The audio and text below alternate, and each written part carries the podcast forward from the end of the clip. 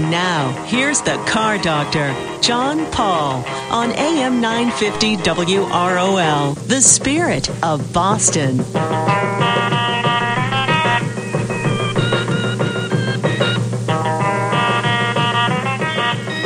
And good Saturday morning, everyone, and welcome to another edition of the Car Doctor program on AM 950 WROL, the Spirit of Boston. Remember, you can listen to us uh, live on TuneIn Radio as well, or WROL Radio. There's a tune in. If you have tune in, you can. There's actually a Car Doctor Radio app, and you can find past programs on iTunes, uh, my podcast site, which is johnfpaul.podomatic.com, or um, Stitcher, I think, too. So if you have Stitcher in a car, you can find me there too uh, for uh, past programs, which I know a lot of people want to listen to. Uh, but with us on the phone is Lauren Fix. Lauren Fix is the car coach and uh, also the uh, national representative for the Car Care Council. And I happened to run into her at the New York Auto Show this week too. So it's not often we it's it's often we have repeat guests. Usually after they see me, they go run and hide afterwards. But uh, Lauren, good morning and welcome to the Car Doctor program.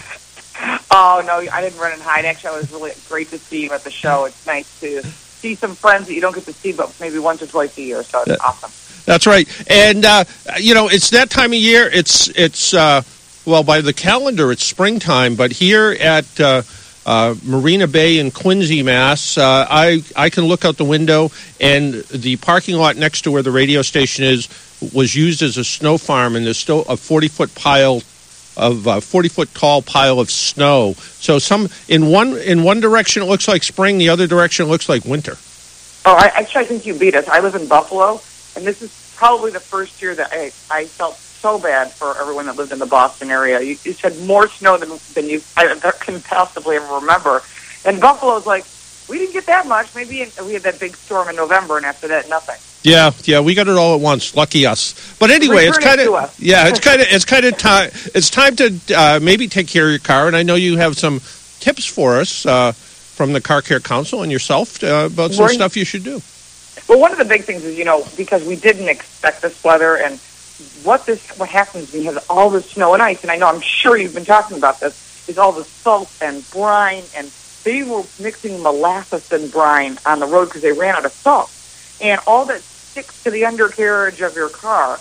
And now is the time you, especially when it gets warm, you really need to find a car wash or get a hose and just start cleaning off all that garbage that's in the wheelhouses where the wheels sit, on the undercarriage, under the hood.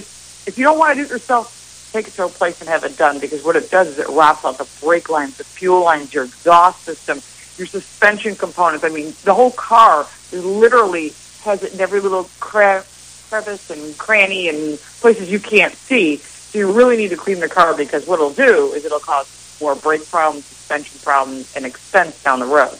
Yeah, that's absolutely right. We had somebody on from the I, I never knew there was such a place, but the National Corrosion Association and we, yeah, yeah.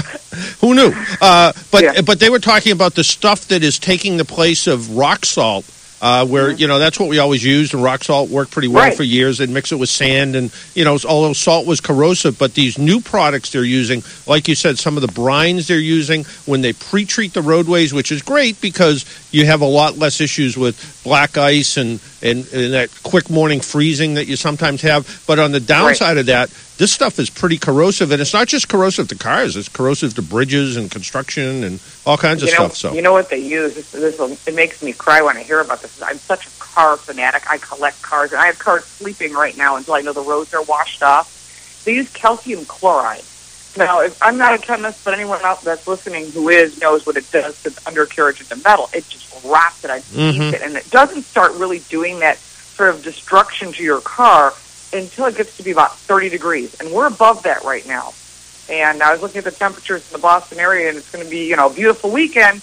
You know, before you, you know, go out for the holidays, run your car through a car wash, something, get that off of your car, or you'll be at your favorite mechanic saying, you know, my car was running fine in, in the fall, but now, boy, you know, squeaks and noises and problems, and yeah, and they will amplify because of that. And while you're there, you know, this April is National Car Care Month, and since we're right in the heart of it, now's the time to take care of your vehicle.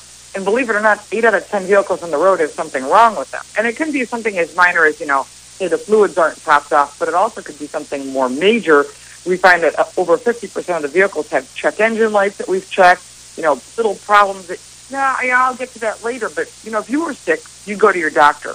When your car is sick, we say, we'll do it tomorrow. So you really need to think about getting your car taken care of because although you do have some mass transit, you know, if you need to go anywhere outside of that area, you need to have your vehicle. Yeah, you need you need to have thing. your vehicle, and you're right when you talk about corrosion. And one of the things I'm hearing from shop owners all the time now is uh, corrosion with uh, brake systems, and it's where the brake front brake caliper sits. The slides start to rust up from all of this uh, calcium and magnesium chloride, and all of a sudden now you have this accelerated brake wear. And it was something you know years ago, no one ever said, "Oh, let's take the you know every thirty thousand miles, let's take the brakes apart, lube everything up, and put it back together." Uh, what they've been using on the roads now, it's almost necessary. So yeah, Right. it's cr- it's crazy what's going on. It is, and the Car Care Council is really big about trying to help people be safer on the road. And it's not just about your safety; it's about your investment in your vehicle. It's the second largest purchase you make. And we, you know, we really want people to love their cars. I mean, my book is Lauren Fix's Guide to Loving Your Car. But the truth is, if you love your car, it'll love you back. You know, when, when you have to be somewhere, you have to get to the airport, you have to get your kids to school, you have to get to work. You want to be able to start that car up and have it run. And this is not the time to get stuck on the side of the road. You know, all these little things that you can do to take care of your vehicle don't cost much. And if you do take care of them and you're proactive, you follow what's in your owner's manual, or if you don't have an owner's manual, you bought the car used, a lot of time they clean that out. The Car Care Council offers a free guide you can download in English, and Spanish, and in French. You can get a hard copy, you want an old paper copy for free, and we'll give you an idea of when to have your oil changed, when to take care of your fluids. If you don't do that, that's when your car breaks down. And if you are on top of it, you can save up to about $1,200 a year in car maintenance by just being proactive, just like you would with your home or anything else. No, you're absolutely right, and even you know the information that's available from the car the Car Care Council, or uh, I was looking the other day. Somebody had a question about something, and I was on Toyota's website, and Toyota has almost every one of their owners' manuals in a format, and you can download pieces and parts of it, or the entire manual if you have plenty of paper in your printer. But uh, you can you can look at all, you can find all this information, and there's even some great uh, for people that have uh, smartphones, uh, which I guess half the population does. You can get an app that will track when the repairs, you know, when the last thing you did to your car, and it'll give you a reminder. Hey, it's time for an oil change based on. Uh, you know, typical mileage uh, that you'd put in. So it makes it a little bit easier, but you're right. Your Right. car is so important to making sure you're able to uh, do all the things you need to do. And one thing that I've been trying to just kind of beat people over the head with a little bit is tires. We've had so many potholes here in New England that have done damage to tires that people have sort of ignored and then all of a sudden they take a ride out on the highway and all of a sudden a tire blows out and they're like well how did that happen i didn't hit a pothole well you did three weeks ago and Right. now and it took that long Yeah. to have the tire finally come apart Right, and you don't have to be a tire expert. You can inspect your tires visually. You're supposed to check your tire pressure once a month, even though we all have the you know the TPMS, the tire pressure monitoring system. I still check the number inside my driver's door. I get out my handy dandy digital tire pressure gauge and check my tire pressures, including my spare, if you have one. Um, and if you look at it, you don't have to be an expert. You see a bubble on the sidewall. That's a sign that tire has hit a pothole. It's now no longer the same tire. It doesn't offer the same safety, handling, and braking. Find a tire, your favorite tire place, wherever that is, whether it be the dealer or independent repair shop or a tire place, and get the tire replaced because that's what you were just saying. When that tire blows out, going to leave you on the side of the road at the worst possible time when you need to be somewhere. And and that's the only thing that touches the ground is those four tires and the contact patch is about the size of your fist. So, you know, really is important to check your tire pressure and do a visual inspection. You know if something looks wrong. You don't have to be an expert. No, you're absolutely right. And, you know, people think about uh, brakes stopping the car. It's not really the brakes, it's tires Yeah, when you get right down to it. Yeah. Yeah, Uh, and that's why tread's important. Yeah. No, and while you're out there, while you're washing off the undercarriage and cleaning everything off and washing the salt and sand that's accumulated, uh, it's a good time to maybe think about uh, getting a good coat of wax on the car, touching up any paint chips that are there before they turn into rust, right? Right, because once they start, it, I'm sadly to say, it's like a cancer. Oh, that little bit of chip, chip that got down to the metal, I- I'll take care of that later. And suddenly you notice a lot of bubbling, and then suddenly before you can get to it, you're at a collision shop, and it's the whole quarter panel or it's the whole door, and the door starts to rot out. It affects the resale value, and it, it also affects the safety of the car because body panels are actually part of the safety of the car. It's passive safety, but those are really important. And then in the interior, all that white crusty salt that you probably picked up from your shoes that are all over the carpet, that, that will actually eat the carpet away. So don't use household cleaners. Go to your favorite auto parts store, mass merchandiser, wherever you get your car parts. Even Home Depot offers automotive now. I mean, you can go there and get cleaning supplies and clean the carpets, scrub them off, clean your leather if you've got leather seats because leather it's just it's a, it's basically a live item. Yeah, and there's some great stuff out there like Lexol. It's a really I good leather. Lexol. Yeah, great product Yeah. for that sort That's of stuff. That's my favorite stuff. I use it on my leather interiors because they actually work. They make baseball gloves and they do equestrian stuff. yeah, But you know, the, I think the idea is that it's that little bit of effort. And here's my favorite thing for a lady to go, I'm not doing that. Fine. Well, you can burn 200 calories an hour. That's your workout for the day. Think about that. Clean the interior, vacuum, get the junk out of the trunk that you really had for the winter, and you know, get stuff ready for spring. And your car will smell clean. The kids will be excited to help. We helped our fathers. That's how we got into it, right? yeah. Don't you feel Don't you feel better when you drive a clean car? Oh, absolutely. I, Yeah. I love having a car. People go, gosh, that looks good today. Thank you. You know? Yeah, and and if you don't want to do it yourself, find a good you know find a good detail shop where they can clean it up, and you'd be surprised. You bring them something that has you know winter sand and dirt inside the car, and the Yeah. paint's a little bit faded. They do their magic. You know, for a couple hundred bucks, you come back, the car looks great, and you're like, you know, I was thinking about trading this car in, but maybe not now. It looks good, and if that's if that's works for you, or you say, you know what, I'm still thinking about trading in. Now that it looks so good, maybe I can get a little bit more money for it. You actually can. You stage your car like you stage your home. And I feel so you take all the clutter down and make it look clean and neat and put away all those things. The same thing happens with your vehicle. If you're going to trade it in, you know, or, or you're going to whatever sell it, maybe it's time for something bigger because your family's changed or smaller. You know, this is the time to do it. Stage the car. Uh, there's some great deals on cars. And by the way, my personal suggestion is don't ever pay retail. There are tons of incentives out there. There's, uh, I can't of how many websites are out there. They just keep multiplying like bunnies these days. But from TrueCar to Edmunds, there's CarSquare.com. And there's, uh, if you're if you're military, there's USAA. Uh, there's so many different websites that offer incentives and pricing. And the whole idea is that if you stage your car that you trade in, you'll get more money for it, which means your payments will be Yeah. less. No, it, it, you're right. And when it comes down, you know, some people say, well, the dealer the dealer's going to recondition it anyway. Part of the thing is the dealer has to pay to do that, even though they have Right. to do it in in stock. You know, they can do it right in the right in the dealership. They still it's someone they have to pay to do that. If the car Right. comes in in great shape, all they do is roll it out to the front of the lot and put the for sale sign on it. I've seen that actually where cars have come in and they're Yep. really nice and they just, this car is great. As a matter of fact, someone in the shop who checks it out says, I'm going to buy that car and doesn't even make it to the lot. It's happened to me a couple times when I've traded in vehicles. That's So it gives right. you a little more buying power. And that's true with anything. I mean, if you're going to sell your house, you're not going to leave it as a dump. You're going to clean up all the garbage and, you know, make sure it looks good. well, you would It hope is so. It is a large investment. So, yeah. All right, before just we- for keeping is safety. You Yeah. know, I think that to me is, is top priority, especially with the roads being as busy as they are. Before we let you go, what were- what were hits and misses at the New York Auto Show?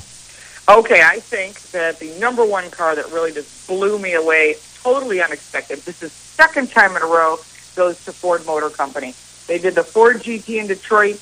No one talked about anything else, not even the Acura NSX. It was cool, but the Ford GT took it by storm. And this year, this time in New York, it was the Lincoln Continental. Wow, that car was just fabulous. And I there's a lot of great cars, but that Lincoln just, I think, just was the, the talk of the show. Yeah, I think it was kind of it was kind of funny because uh, walking around the show afterwards, it sounded like a uh, you know a, an old episode from The Sopranos or, or or something. It was like, okay, was it the Lincoln or the Caddy? You know, The The- caddy was nice. I didn't like the, the the teardrop, the LEDs running down the side. Yeah. I understand the new fashion thing, but just something that I know from design is that when you look at cars, they tend to smile between the grill, the, Mhm. low, the lower lip, and the headlights. This one looked like it was crying. It gave me the impression that the car was crying, and I'm thinking that's going to impact the Asian marketplace. You know, when you go to China, they're going to look at that vehicle. They're going to fall in love with with the Lincoln without question. I mean, that, that they're probably like, when can we get one? And they haven't even come out yet. And I think the Cadillac may do well in the U.S., but I don't know how it's going to it's going to fare overseas. So we'll have to see, you know, if they're going to make any minor modifications. Hmm. But that was the big talk I heard. And my favorite part was Bentley saying to, to uh, Lincoln, "Well, why don't we just send you the tooling?" Which I think makes them look worse because when you're talking about a two hundred thousand dollar car, Yeah. and you're and you're basically disrespecting a hundred thousand dollar car, Mm. you're making your value of your vehicle look less. yeah, Well- it, yeah. It was it was it was a, it was an interesting show. I think uh, with um, with Ford introducing a GT in Detroit, and like you said, the NSX uh, from Acura in Detroit, it was it was probably a little bit less exciting. Although, uh, depending uh, who you are, the, that uh, Civic that looked like it was ready to roll onto the street uh, Yeah. looked pretty good too. I like the Civic. I thought the Nissan Maxima was Hmm. really nice. The Jaguar XF, beautiful. And Oh, I sure, yeah. wish I had the money for the Land Rover SV autobiography. But Oh yeah, yeah, two two hundred, yeah, two hundred thousand dollars, yeah, Yeah, I don't have 200 grand for Yeah. an SUV. Like Yeah. around. yeah. How But about? Did you see really nice anything that was a real miss? Did you see anything you went, whoa? Um, that's a good question. I mean, I saw a lot of manufacturers didn't even show up on the floor. Yeah. Which I was really surprised. Mini was not there. Bentley was not there. They both had off-site events. Mm. But I was disappointed. I mean, I even asked the guys at Mini. I love Minis. I actually own one. And I said, why are you not on the floor? I said, well, we have BMWs. And I I thought it was a miss for them to miss Mm. an important show like New York, where so many people come from all over the Northeast to see it as consumers, as press, and there was nothing there at all. There wasn't even a spot for them on the floor. I thought, from that point, I thought that was a real miss.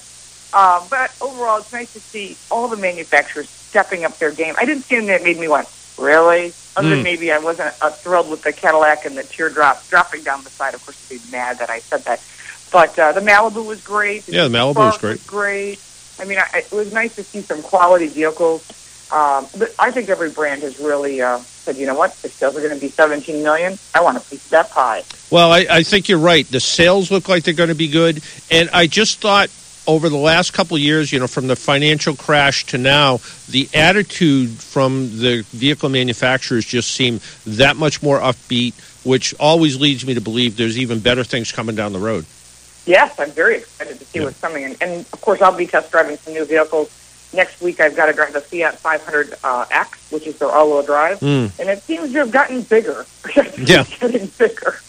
Yeah, But uh, that's that's good. There's no complaints. It could be worse. But uh, I mean, the smart car is not my favorite, but I understand that there's a, a you know, as P.T. Barnum says, there's a butt for every seat, and it, they'll sell them for sure without a question. they will. Uh, if people want more information about you, uh, where can they go, and how you can, they go find to you? Lauren. Yeah, you can sign up for my newsletter at laurenfix.com. It's L A U R E N F I X. Follow me on Twitter at Lauren Fix. I'm also on Periscope and Instagram. So whatever social media platform you're at, you will find me. Sounds great, Lauren. Thanks for taking some time out of your Saturday morning and joining us up here in Boston. And uh, have a wonderful weekend. Thank you. You too. Happy holidays. You everyone. too. Bye bye. Take care. Bye bye. That was Lauren Fix, the car coach. If you want more information about her, you can. She told you how how to find her. You can find her on uh, Twitter, and I, I know I follow her on Twitter, and uh, all good things. Why don't we take a break? If you would like to join us, our phone number 617-770-3030, 617-770-3030, and we also have the Rick question of the week coming up. We'll be right back. Now, let's get back to the car doctor, John Paul.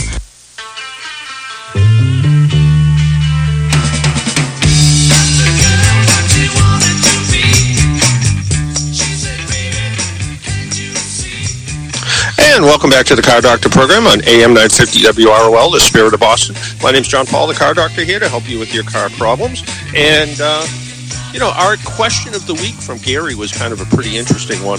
It was uh, Is the campaign not to text and drive the same as the distracted driving campaign?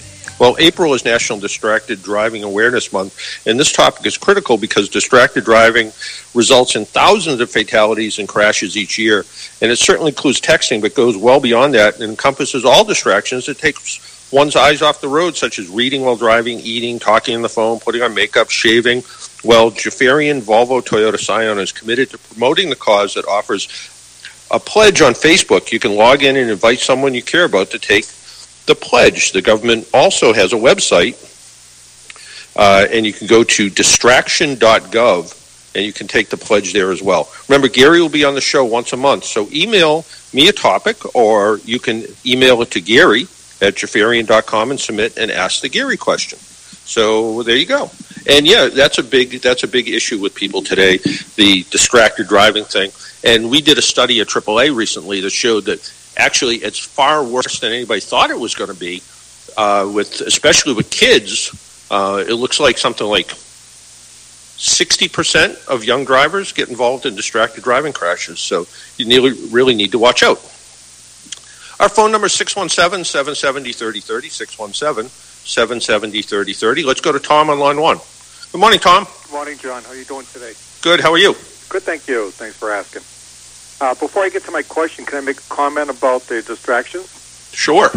I used to work in downtown Boston Government Center, so one time my car broke down. I had to take the bus in. So before it gets to the HOV lane, I get to see people by looking out the window. I seen a lady doing her hair curlers while she's driving. Another mother was feeding their baby in the back seat, so she was driving and she had the right arm putting a bottle into the baby's mouth. And then I watched a guy writing on a tablet of some type on the steering Yep. wheel as he's driving in. It's like, yikes, you don't see that when you're normally driving in on your own. But being up on the bus, you get to see what's going on. Yeah, it real it really is. Um, you look at what people do when they're behind the wheel of the car, and I'll be I'll admit that I I'm a little distracted because I kind of look at what other people are doing. But when you get right down to it, the, yeah, people are doing everything but driving sometimes when they're behind the wheel, and it's really dangerous. So You know, my wife would say to me, Tom, you're just as bad. You got a jelly donut in your right hand. Well, as long as you don't have a jelly donut in your right hand and a coffee in your left Ah, hand. there you go. hey, to my question, uh, I went to get my car inspected yesterday.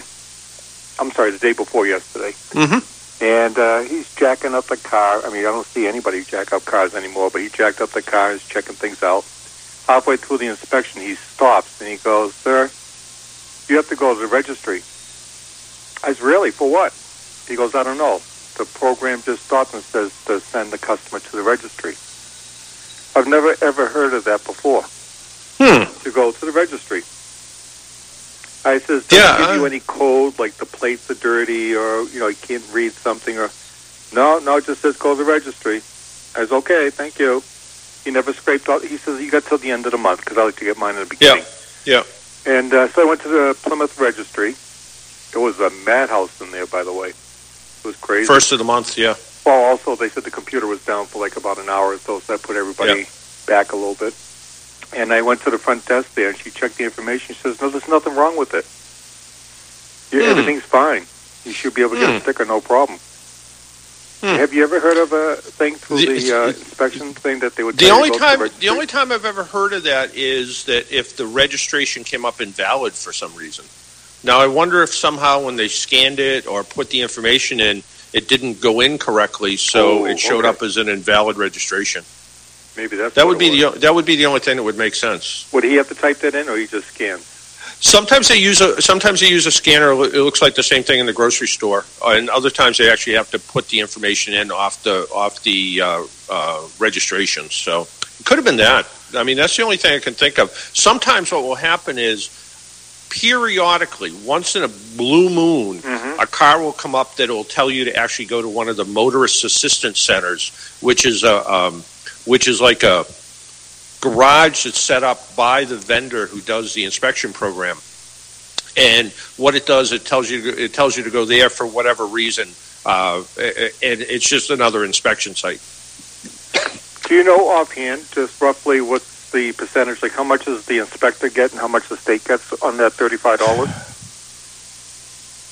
I know they got another dollar fifty. I think the state, they? uh, the inspectors, The inspector. yeah, got like another dollar fifty when the price went up from twenty nine to thirty five. Okay. So I want to say the state gets. There wasn't a big raise. Um, I, I I think the state gets twenty something, Okay. Twenty two maybe twenty three, and so the shop gets the $6, rest. Probably four fifty of it went to the state. Yeah, yeah, probably.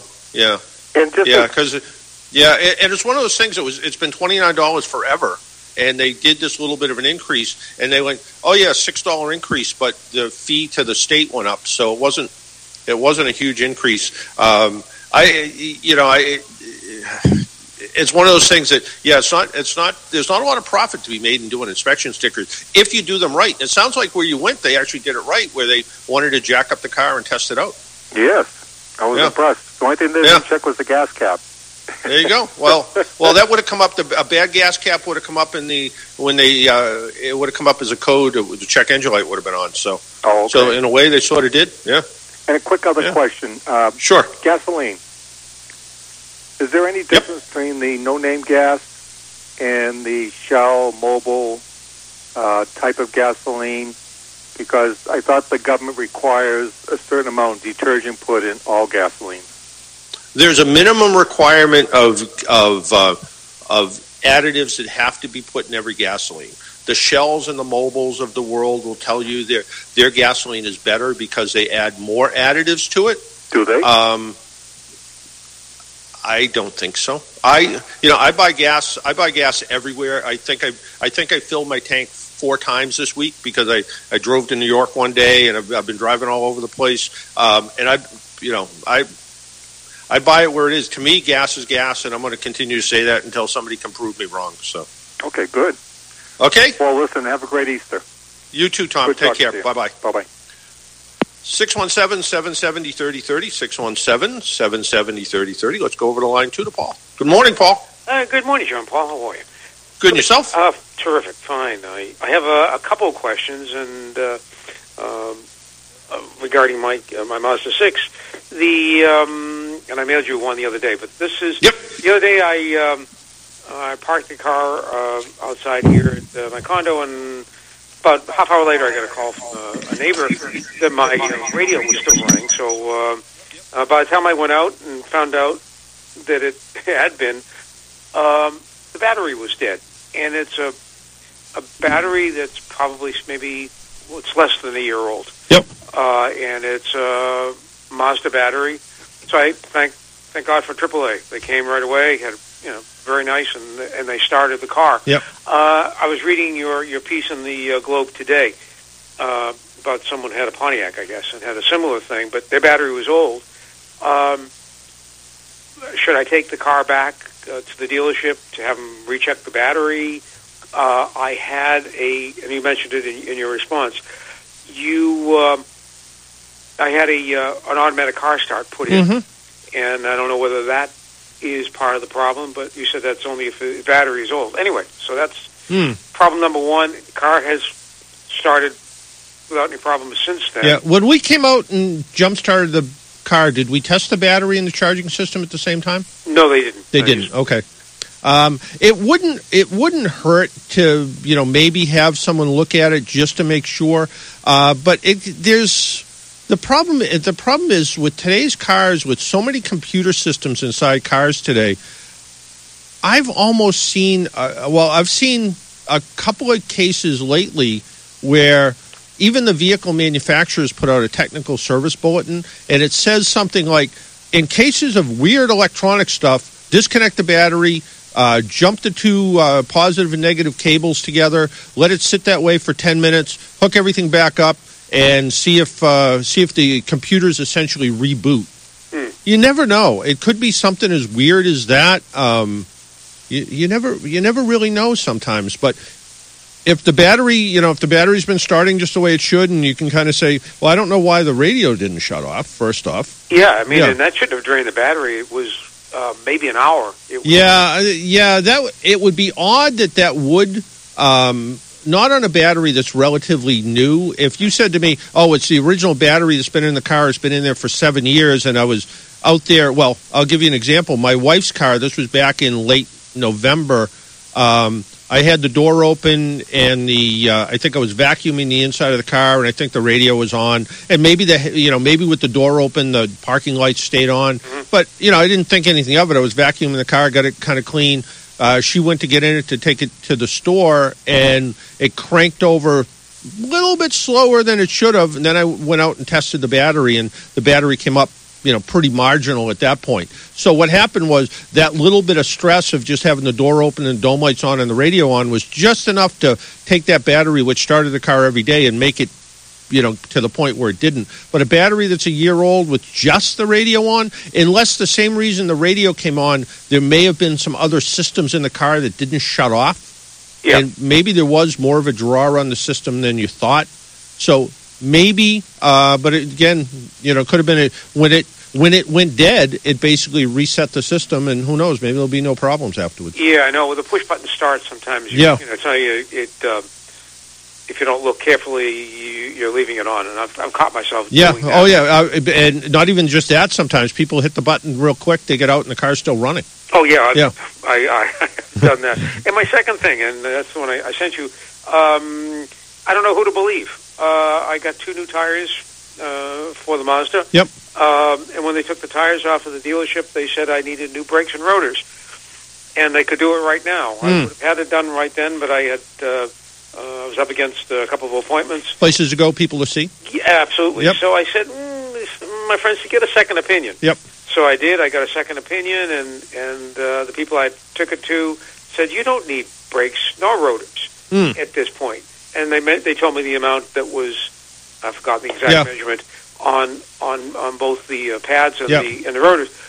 So uh, I thought I could believe my dealership. I, I never had a yeah. problem before. Who yeah. It's it's funny. It's funny. After you sent me that email, I got into a conversation with somebody who used to work at a Honda Acura dealership, and we were just talking in general terms about you know things that get done sometimes at a dealership and things that don't. And um, I think I would be really tempted to believe the independent shop in this case because they, the dealership, may have had somebody that was a little bit too aggressive on the sales side. Uh, because let's face it, if the independent shop, even if they said to you, well, Paul, you're going to need brakes on the car. Maybe not today or tomorrow, but something you probably ought to do in the next, you know, month or so. Uh, kind of saying, you know, the brakes are getting down there to the point where they're going to need to be done. That would that would be a, you know, you'd say, hey, these guys are pretty good guys. They're not pushing me into it. They they want me to take care of my car, so they're recommending I get it done before too too long. But for them to say no, the brakes look fine, the rotors look fine, leave it alone. You know, you have another twenty thousand miles left on it before you need to worry about it. I guess I have to go with the independent shop. yeah, it was uh, Mass Tire. Yeah, yeah. No, They they're were- they're always had a good reputation. Yeah, so, they, yeah. they really impressed me. Yep. Um, and uh, yeah, they said we'll come back in the fall. Maybe Yeah. take a look at it then. Yeah, no, You I think but- I think that's the right answer. I think the dealership, you know, the, the you know the I you know there's some dealerships that the technicians get paid on commission, and sometimes they. I, I hate to say it, they look at brakes based on mileage, not wear, and they look at the car and go, "Oh, yeah, this thing's going to need brakes." Yeah, thirty-seven Yeah. thousand miles. And, and at thirty-seven thousand miles, would the average car need brakes? Maybe, but Yeah. yours didn't. So yeah, well, I guess Yeah. that, that well, that's good. And and uh, I, but I will take it back since the a Mazda battery. I will take it back. yeah, yeah, have them, yeah, have them take a look at it just to make sure it's okay. And and was that TrueDelta thing? Anything? I, uh, you know, that sounds pretty interesting. I, I, I've been out of the office a lot Yeah, today, so, this week, so I haven't had a chance to look at it. But I kind of like the idea about it. It looks, uh, especially where you said it's been right on the money for you. So Yeah, I mean, and Yep. uh, since I bought the car, I've, Yep. Participated in their survey, and Yep. it's uh, uh, it's kind of non-filtered. I mean, it's, it's not like Consumer Reports. You get you get everything. yeah, no, it sounds So- great. Well, thank you for being Uh, there, and uh, thanks for AAA, by the way. All right, all right. Thanks, it's Paul. Take care. penny you pay. All right, all right. Take care. Bye bye. Bye. Happy Easter. Bye bye. Happy Easter to you. We need to take a quick break. My name's John Paul. This is the Car Doctor program. If you'd like to join us, phone number 617 770 3030. 617 770 3030. We'll be right back. on the road again. Just can't wait to get on the road again. The life I love is making music with my friends. And I can't wait to get on the road again. WROL Boston. Hi, Auntie Christine. Thanks for the Easter basket you sent me. It has all my favorite candies and a stuffed bunny rabbit. The basket even has my name on it. It's the best Easter basket ever. I miss you. Surprise the little ones in your life with personalized Easter baskets from Personal Creations. Each wicker basket comes with a fabric liner and the design you choose. Then it's filled to the brim with free candy, chocolate eggs, a chocolate bunny, jelly beans, peeps, and a free stuffed bunny, all for just $19.99. Plus, you can have a name embroidered on it for free. Thanks, Grandma. This Easter basket is awesome. Yum! Personal Creations Easter baskets are always a big hit with kids. And right now, these incredible baskets are only $19.99. Each basket is filled with Easter favorites and personalized, all for just $19.99. The only way to get this special Easter deal is to go to personalcreations.com. Click the orange star in the upper right corner and enter secret code 500. That's personalcreations.com. Click the star and enter secret code 500. Personalcreations.com 500. Are you looking for the best deal on tires? You can trust Danvers Auto Engineering to deliver. From brand names at the best price to tire services to back up your new tire purchase. At Danvers Auto Engineering, we take great care to deliver complete customer satisfaction. Ready to shop for tires? Check out our online tire catalog and get instant pricing on our website. Go to danversauto.com. That's danversauto.com. You can trust Danvers Auto Engineering to deliver. Imagine sharing a prayer request from your phone and seeing as those around the world take your request before God. The new Pray With Me prayer app will connect you with other Christians worldwide who have experienced the power of prayer and know the encouragement it can provide. Visit praywithme.com to discover how your faith can grow when we pray without ceasing. Receive prayer. Pray for others at praywithme.com. Hi, this is Gary Jaffarian, CEO of Jaffarian Volvo Toyota in Haverhill. Have a question about car buying or servicing? All you have to do is ask Gary. Email me a question at askgaryj at gmail.com. You're listening to The Car Doctor.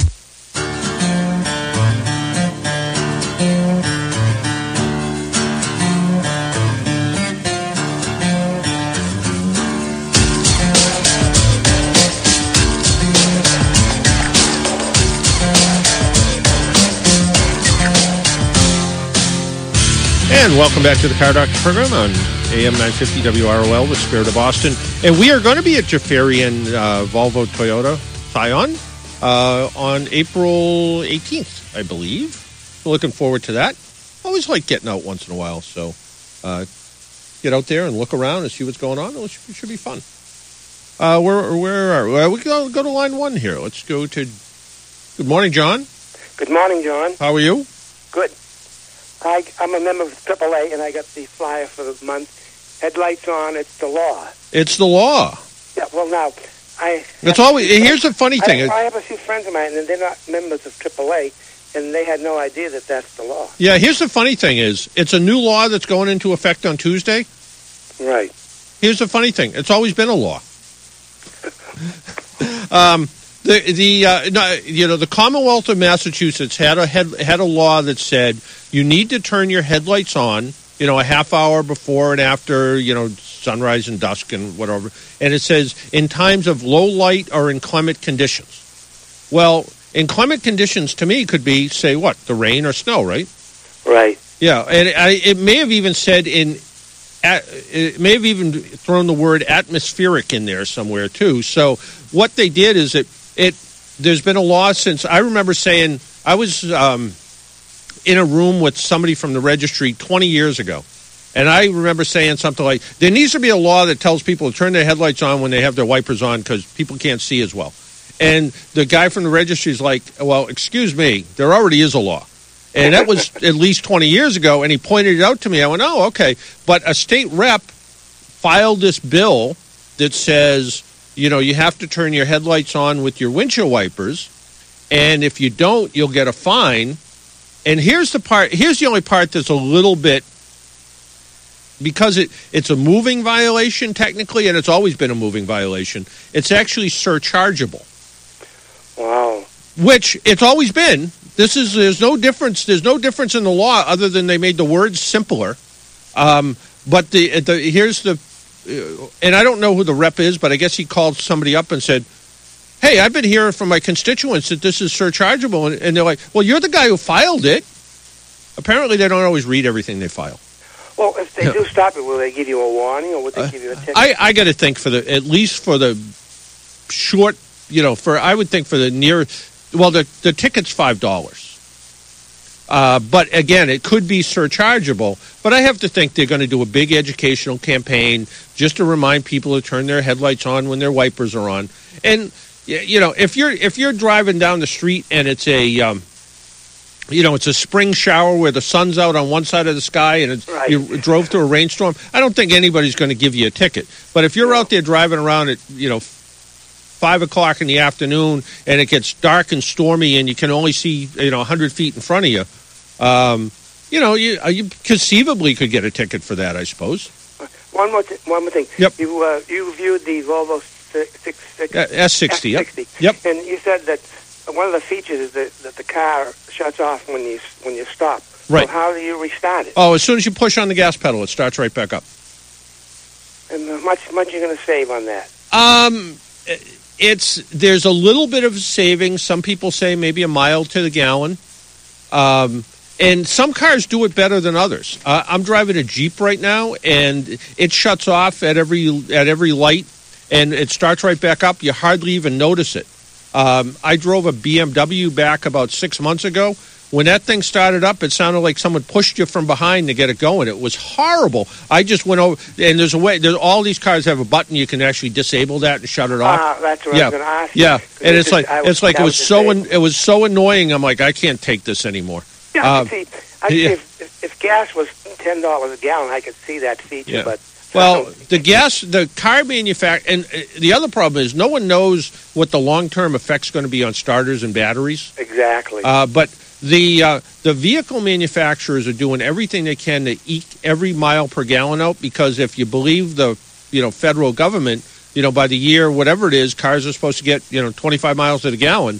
So they're doing what they're putting in lighter weight materials. The start and stop thing automatically gives them a little bit of a credit for that.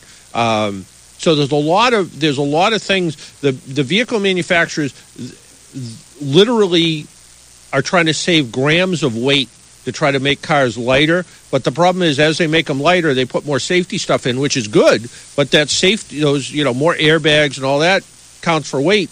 Weight drops the mileage. So oh, the- now yeah, and so, yeah. oh, yeah, now they might you might be forced to lose weight as, as a driver. yeah, I think. Well, it probably be a good idea for me. So Okay, John. okay. Thanks for the info. All right, take care. I'm off to uh, get my. Get your free get your free get your free coffee donut and take a look Yeah. at the globe. Yeah. Okay. Well, Yeah. well, turn your headlights on just in case. And have a nice Easter. All right, you too, John. Bye bye. Bye bye. All right, over to line two to Richard. Good morning, Richard. Good morning. The uh, gentleman that just called uh, took my question basically while I was hanging on the line. However, do daytime running lights cover the law? You know, that's a that's a question I don't have an answer for because I want to say that it covers the spirit of the law. I don't know whether it does though because originally daytime running here well here's here's the issue I guess. Uh, looking out in the parking lot here, um, there's a there's a Jeep with uh, with daytime with daytime running lights, but the the daytime running lights come on all the time and they turn all the lights on. There's a Volkswagen out in the parking lot with daytime running lights. It doesn't light up the back lights. So I would say that daytime running lights, because it's a light in the front of the vehicle, covers the law. And that's something I, I, I, couldn't find anybody to ask on Friday when uh, the question came up. But I want to say that, you know, my, my impression is daytime running lights would definitely cover the law because it's just making the car visible. Now, could someone say, well, you know, it says, you know, the law says turn your turn your your lights on, your headlights on with your wipers. Well, headlights and daytime running lights essentially are the same in a lot of cases. Oh, In fact, in um, I think it's in the Volkswagen, they actually turn the high beams on at a reduced voltage, so they're just on actually not as bright as the headlights are. So that counts as a daytime running light. I want to say it does, but I, I, I'm not 100% sure. I was in a car, uh, um, a Volvo, that when uh, you turn the windshield wipers on, the headlights come on automatically. So they kind of they kind of have worked it. You know, they've kind of worked it out themselves. But they're the same way that in their wagons, you go to put you go to back the car up and the rear wiper comes on. So I want to say yes, it does. But until I actually read the law, which I haven't, I didn't get my hands on on Friday. A reporter from the uh, Lawrence Eagle Tribune called me about it and asked me the same question. I was like, I don't want to say. You probably ought to call the state rep and uh, uh, or or the even the state police and ask them about it. And I haven't I haven't seen the answer yet, so I don't know. Well, Canada's had this law for quite some time. Yeah, I- a lo- a lot of a lot of you drive you drive anywhere outside of Massachusetts, and uh, uh, Canada has a daytime running light law, but uh, drive anywhere outside of Massachusetts, uh, a lot of states they'll have a sign up as soon as you cross over the state line. It says you know headlights on with wipers. Uh, but like I like I said to John, we've always had a law. We've always had a law that says you need to turn your lights on in times of uh, poor atmospheric or low light conditions, or you know, you know, in the dark. So we've always had a law that said that. We've just never said we've never tied it on tied it right into wipers. But But you know, go ahead. I'm not, sorry. not to belabor a point, but right turn on red is a wonderful idea. But people turn right on red even while I'm crossing the street Yep. and turning into where I am in a. Uh, uh, they almost ran over my granddaughter in downtown Boston. Yeah. You know what? What does the law says? It says right turn on red only after stop. Yeah, and then How, it should how many people stop? then it should say below that, and you can't go if there's somebody there crossing the street. Well, it it actually says that too. But here here's a I I I answered this question in a AAA publication a while back, either this this last month maybe, and I said, and the question came out more of somebody who was ticked off at the pedestrian, and it said, and my answer was, um, you know, fundamentally pedestrians always have the right of way, and they said, okay, when wouldn't they have the right of way? So they were sort of upset with the idea that they want to turn right on red. There's a pedestrian. They're, maybe they're not even in the crosswalk. Maybe they're just crossing the road. And they're like, well, why do I have to stop for him? Well, you always have to stop for him. And they said, well, wouldn't, when wouldn't you have to stop for him? And I, I said, well, the only time I can really think of and why I answered the question that way is if it was a police car or an ambulance and you had the decision to step off the sidewalk or not, or back up or not, you probably should back up because their their emergency is probably more important than you crossing the street. But yeah, but uh, you know, even when a pedestrian is not in a crosswalk, they still you, you know vehicles have to yield to them. You can't, you know, the bottom line is you can't hit people walking on the street. You know. Yeah, yeah, yeah. So, and the the other thing about right turn on red, it's it's fully up to the person who wants to do it. Every once in a while, when traffic's really heavy, um, and I come to an intersection, and I, you know, you have the option to go right on red. Well, it's optional. I don't have to go right on red. And you know, somebody gets behind me blowing the horn, and I'm like, well, I'm not turning right on red yet because there's a tractor trailer coming down the road, and it might not have enough time to stop. So you know, right turn on red is optional. And I had I had somebody argue with me one day, and they said, "Well, you're impeding traffic flow by not turning right on red." Well, that's nonsense. You're not. Yeah, yeah. So there's there's uh, there's laws and there's common sense, and you know, laws look you know pretty black and white sometimes. Common sense ain't so common these days. All right, one one more thing Sure. I'm I got you going back to the uh, the daytime running lights. Couldn't they be set up in a way that they come on automatically when your wipers come on? Yeah, like I said, some cars actually do that. They do. Uh, yeah, and the daytime running lights actually that goes way back, probably 30 years ago, up in Canada. That they found that cars that drove with their headlights on all the time, that the uh, fatal front end collisions went down about 10 or 12 percent when they had that uh, when they had the date when they had their lights on versus cars without their lights on. So it's a pro- it's a proven life saving uh, event to have your lights on. And then the last two cars I've owned, the one I have now and the one before that, had a, well, I had a, a General Motors product for ten years, and you couldn't shut off the light. Right. If the car was running or the ignition was on, I now have a Nissan Altima, and you have the option of turning it from automatic Yep. on lights off. Yeah, probably probably with the car before that, the only way you could shut them off would be to like put on the parking brake or something. Yeah. Yeah. All right. Well, that answers my All right. question. All right. Take care now. Bye bye. 617 770 3030. 617 770 3030. I. Why don't we uh, do the Rick question of the week and then take a break? Sound like a good idea? Uh, Rick says when braking with your car, compared to dry roads, how much more distance should you leave yourself in wet roads in braking? The most impressive part of this question is Marita spelled breaking correctly, as opposed to B R, you know, the the other kind. But she spelled it. She spelled it like breaks, B R A K E S. Not everyone does that. So um, here's here's the here's the idea. Good following distance. If you're following, if I'm following Paul Sullivan down the road, and I see a fixed object by the side of the road, I should leave at least three seconds of following distance between me and Paul. So if I'm driving down the road and I see Paul go by a bridge overpass that puts a uh, shadow on the ground, it should take me three seconds before I meet that same uh, shadow on the road. So I should I count to myself whatever way you like to, one Mississippi, one one thousandths, whatever you like to use, one kangaroo. I don't know whatever whatever you like to use to count off seconds. It should take me three of those before I get to the same spot.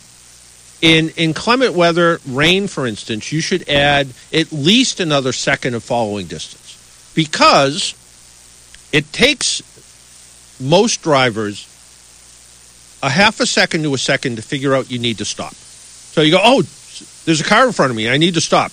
Takes about a half a second to a second, depending on your reflexes. You know, me, it probably takes a second. Somebody like Marita's boyfriend, Anthony, probably, boom. You know, he's got young, quick reflexes. Um, then it takes about a half a second to a second to get your foot off the gas pedal onto the brake. So now you've used up two seconds of, of uh, following distance. Now you have two seconds left for the car to come to a stop. So in wet weather, you want to make sure you leave that distance. If you don't, you're going to be in trouble. So add an extra second to your following distance, at least a second, if not more, if the if the roads look really bad. So I hope that answered the question. Why don't we take a quick break? When we come back, um, huh? You, am I on? You are now. No, test, test. Test, you know what that would be if you didn't do that? Breaking Bad. It would be. Yeah. Breaking Bad. Yeah. Yeah. Breaking Bad.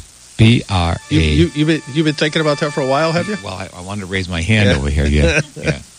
Yeah. Go to Uh, break. go to break. we, we need to we need to uh, pay some bills here. My name is John Paul. This is the Car Doctor program.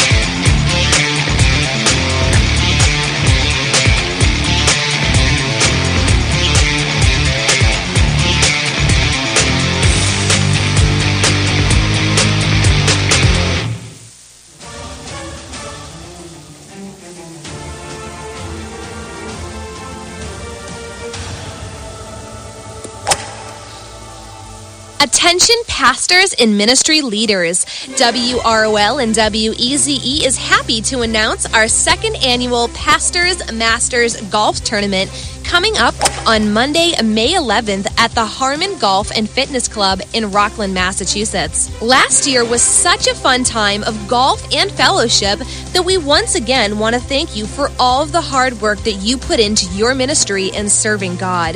Nine holes of golf, continental breakfast, and lunch are included, and registration is 8 a.m. To register for this event, go online to WEZE or WROLradio.com. So, pastors, get your clubs out, get ready to fellowship, and swing on into spring at the Pastors Masters on May 11th at the Harmon Golf and Fitness Club in Rockland, Massachusetts. We'll see you there. Uh oh. You never dreamed that WROL's half price Christian Catholic school tuition gift certificates would already be Low, low, low. like only one left at many schools. Yes, it's time now to nail down the right school for next year. WROL's half price tuition gift certificates save you thousands on private schools. So call now before the door totally closes on your child's next school year. Call our general manager Pat Ryan at 617 691 2521 and get half price tuition certificates from Abundant Life Christian School, Wilmington, Abundant Life Learning Center, Wilmington, Academy at Foxborough, Boston Trinity Academy, Dayspring Christian Academy, Attleboro, Greater Boston Academy, Stoneham, Holden Christian Academy, New Testament Christian School in Norton, Norwood Christian Preschool, North Shore Christian Academy in Lynn, Parkside Christian Academy, Hyde Park, South Boston Catholic Academy, St. Agatha School, St. Clement School, St. Francis Xavier School, New Testament Christian School, Plymouth. And even more. Call Pat right now, 617 691 2521. Hello, this is Gary Jaffarian, CEO of Jaffarian Volvo Toyota in Haverhill, Mass. And you are listening to The Car Doctor. Tune in at 9 a.m. the last Saturday of every month to listen to me and John Paul. You're listening to The Car Doctor.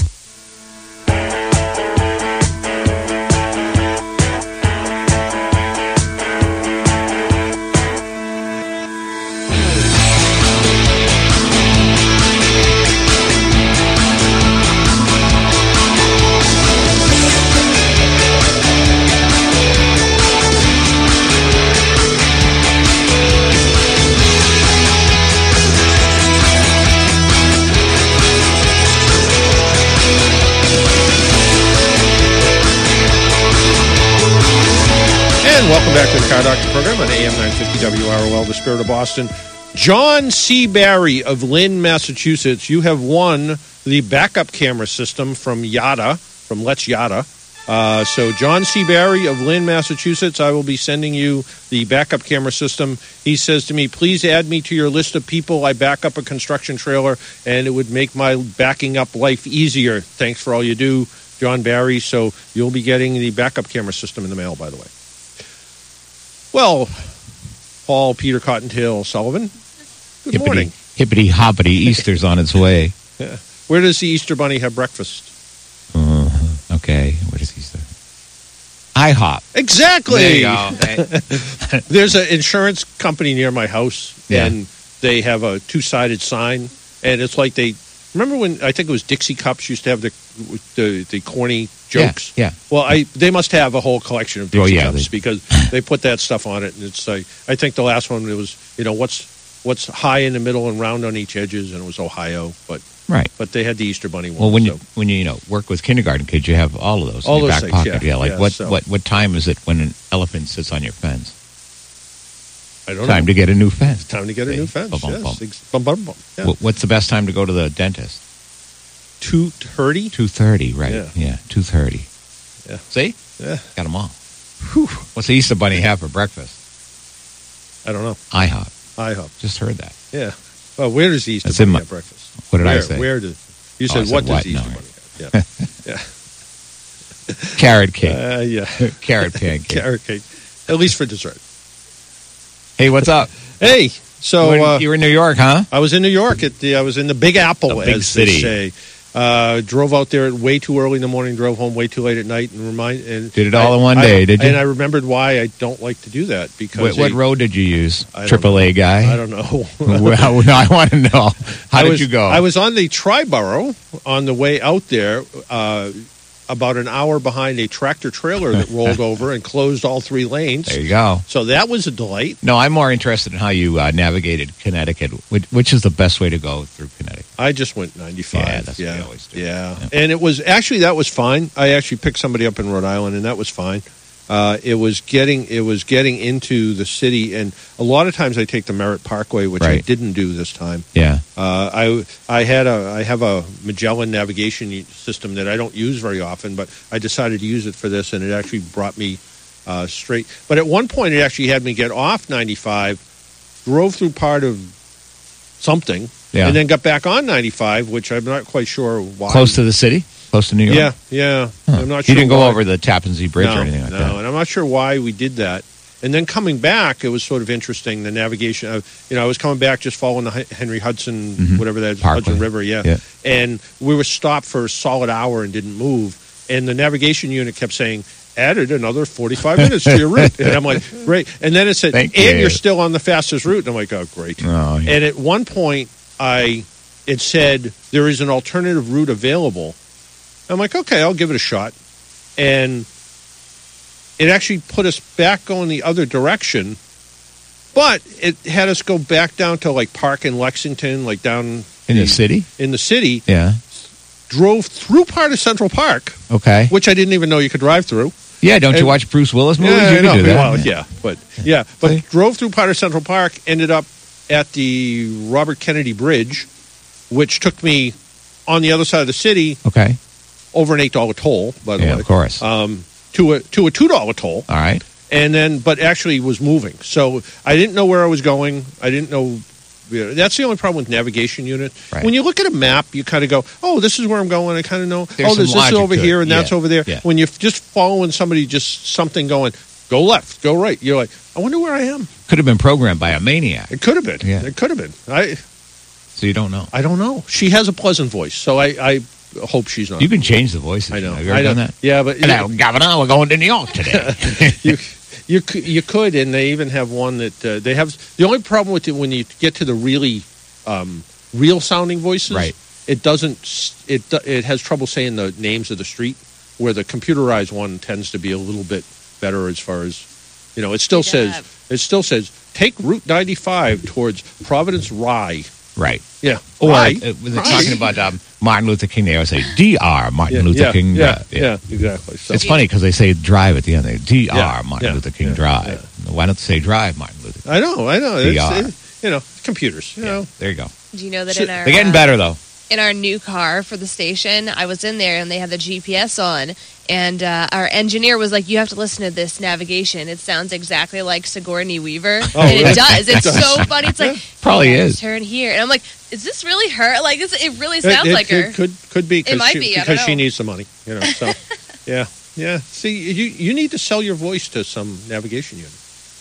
It- It's always the same lady. I want to know who she is and where she is. Well, it's I know I don't know if it's always the same one for that. Although she um, the navigation one sounds a lot like Siri, um, but Yeah. the uh, but I know the voicemail one was the same woman who was in the same voicemail systems. yeah, I want to like be the around the CVS guy. Yeah. Welcome to CVS. There you go. Yeah, it'd be perfect.